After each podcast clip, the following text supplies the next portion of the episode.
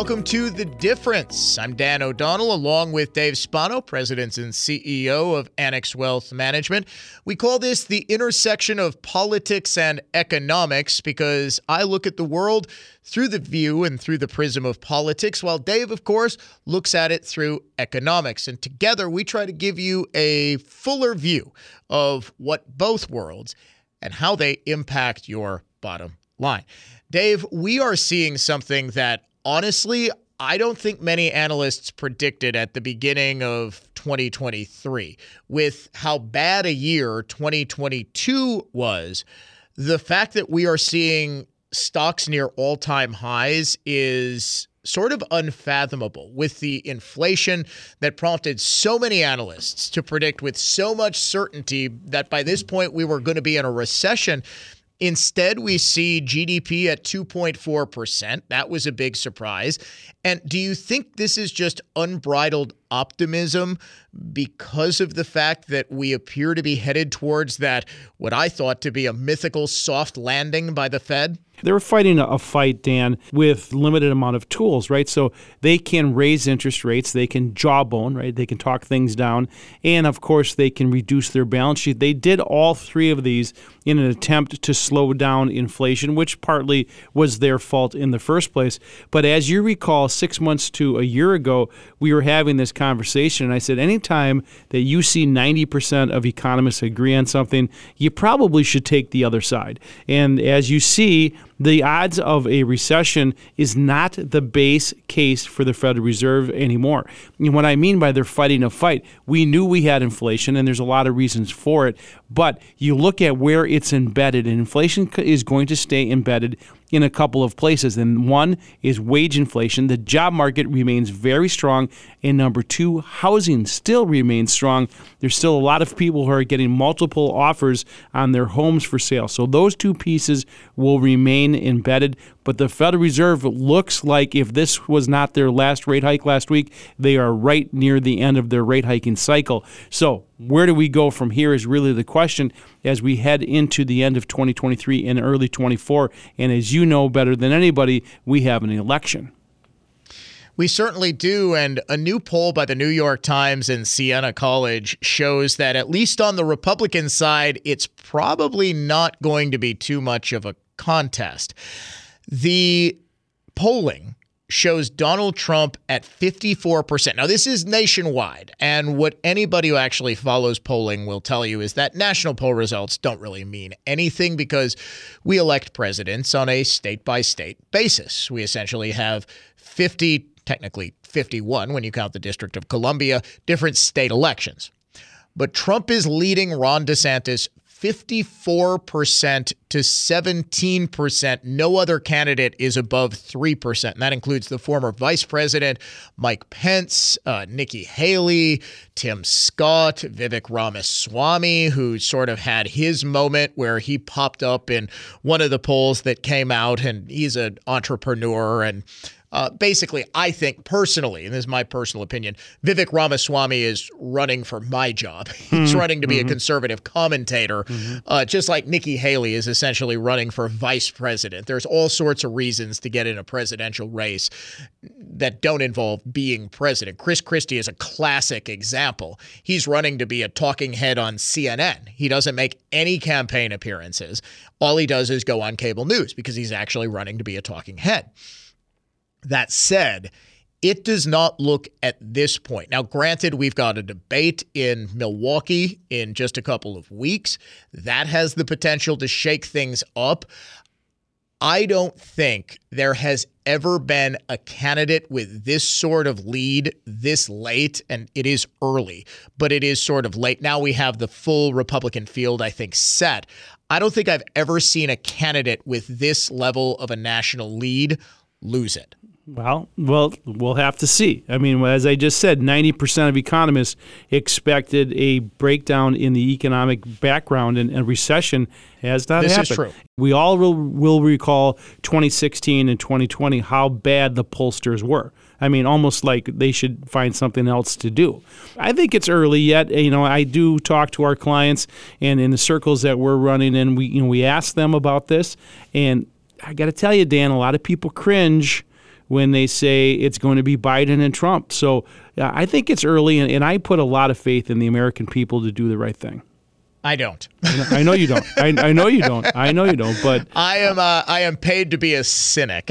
Uh, I think. I. I frankly. I think it is going to be Biden and Trump. In fact, I, I actually think. I hope not. I think it's. It's more likely that Biden is not the candidate then Trump is not the candidate at this point right now. Just based on what I'm seeing and the polling from the early states is sort of painting that same picture. I mean, you see Trump with just massive leads in Iowa and massive leads in New Hampshire and South Carolina.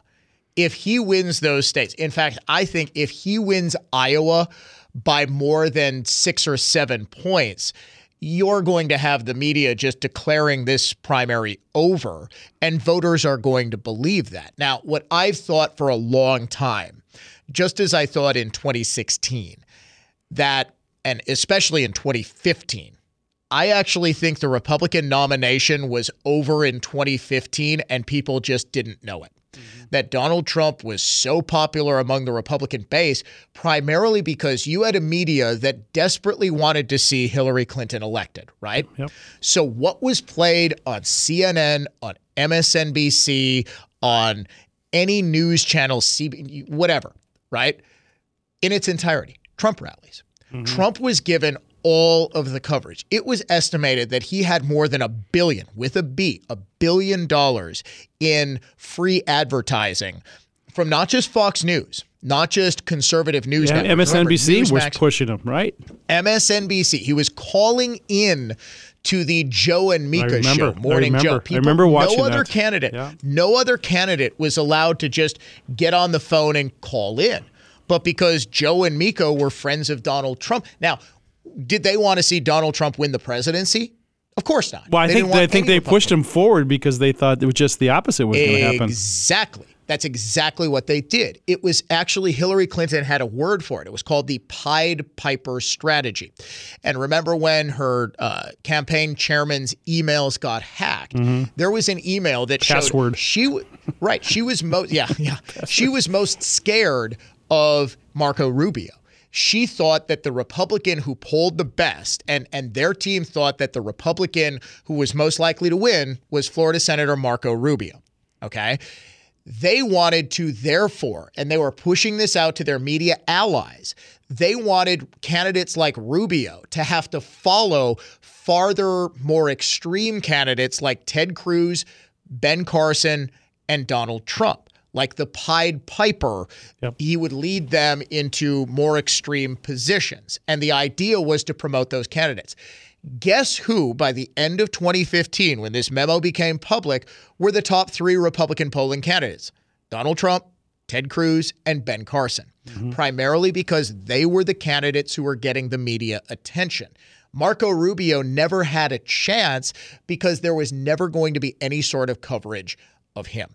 Right now, I believe the exact same strategy is in place. And had it been Marco Rubio versus Donald Trump, one on one, I'm just picking Rubio out because of the Pied Piper strategy, right?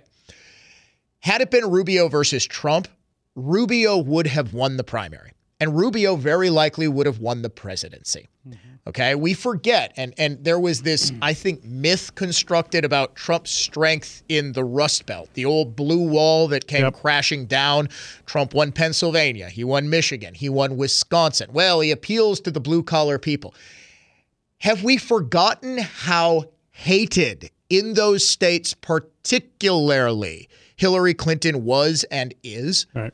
I think any other Republican would have won. I firmly believe any other Republican would have won and probably would have won by a bigger margin because Trump turns off so many voters.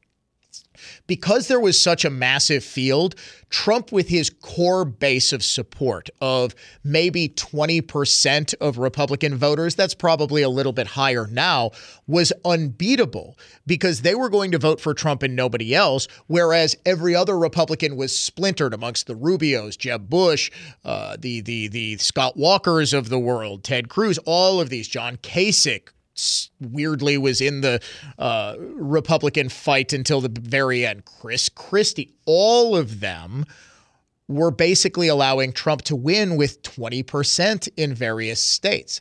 Now, guess what? There's just as big a Republican field in 2020. Why do you suppose that is? I firmly believe there are a lot of candidates in this race who are angling for positions in the Trump administration and are only in this race to take votes away from Ron DeSantis, who's the only other Republican besides Trump who can win. Yeah. Well, again, I'm, I'm going to remain a contrarian, number one, but there's a point here that, that we have to remember, and that is, and bring it back to economics. There is a, the base case that the Federal Reserve is going to start lowering interest rates in the middle of next year before the election.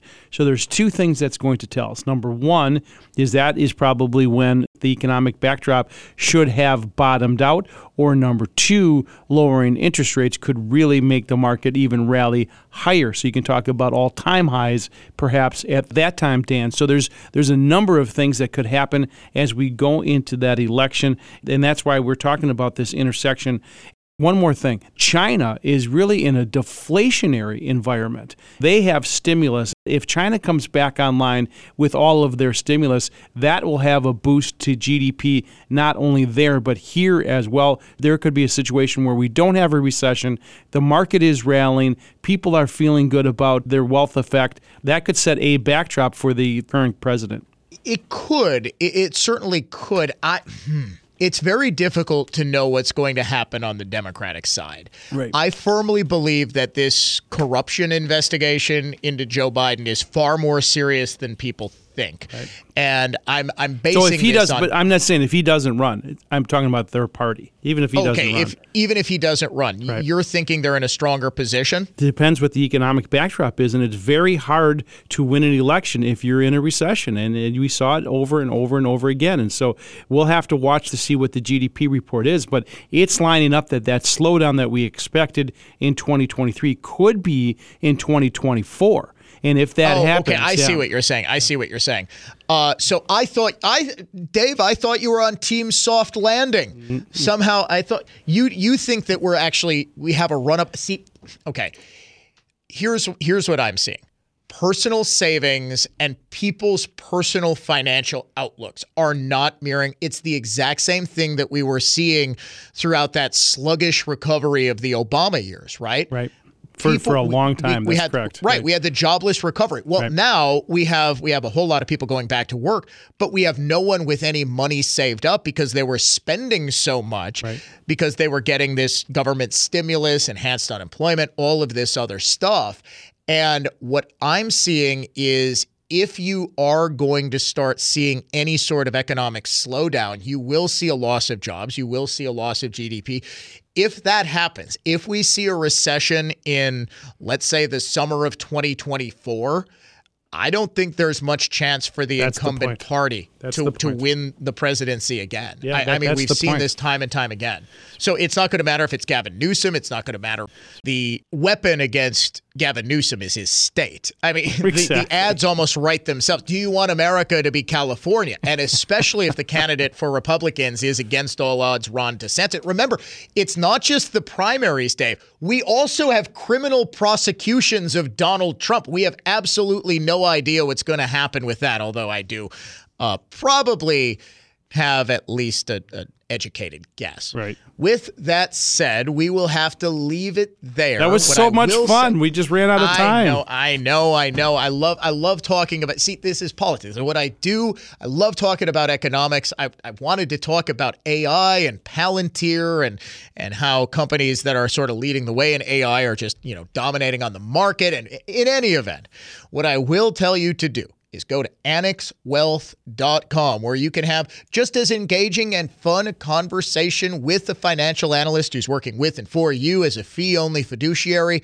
about how all of this impacts you. Get a financial plan, a free wealth metric, a review of your portfolio at annexwealth.com. For Dave Spano, President and CEO of Annex Wealth Management, I'm Dan O'Donnell. This has been The Difference.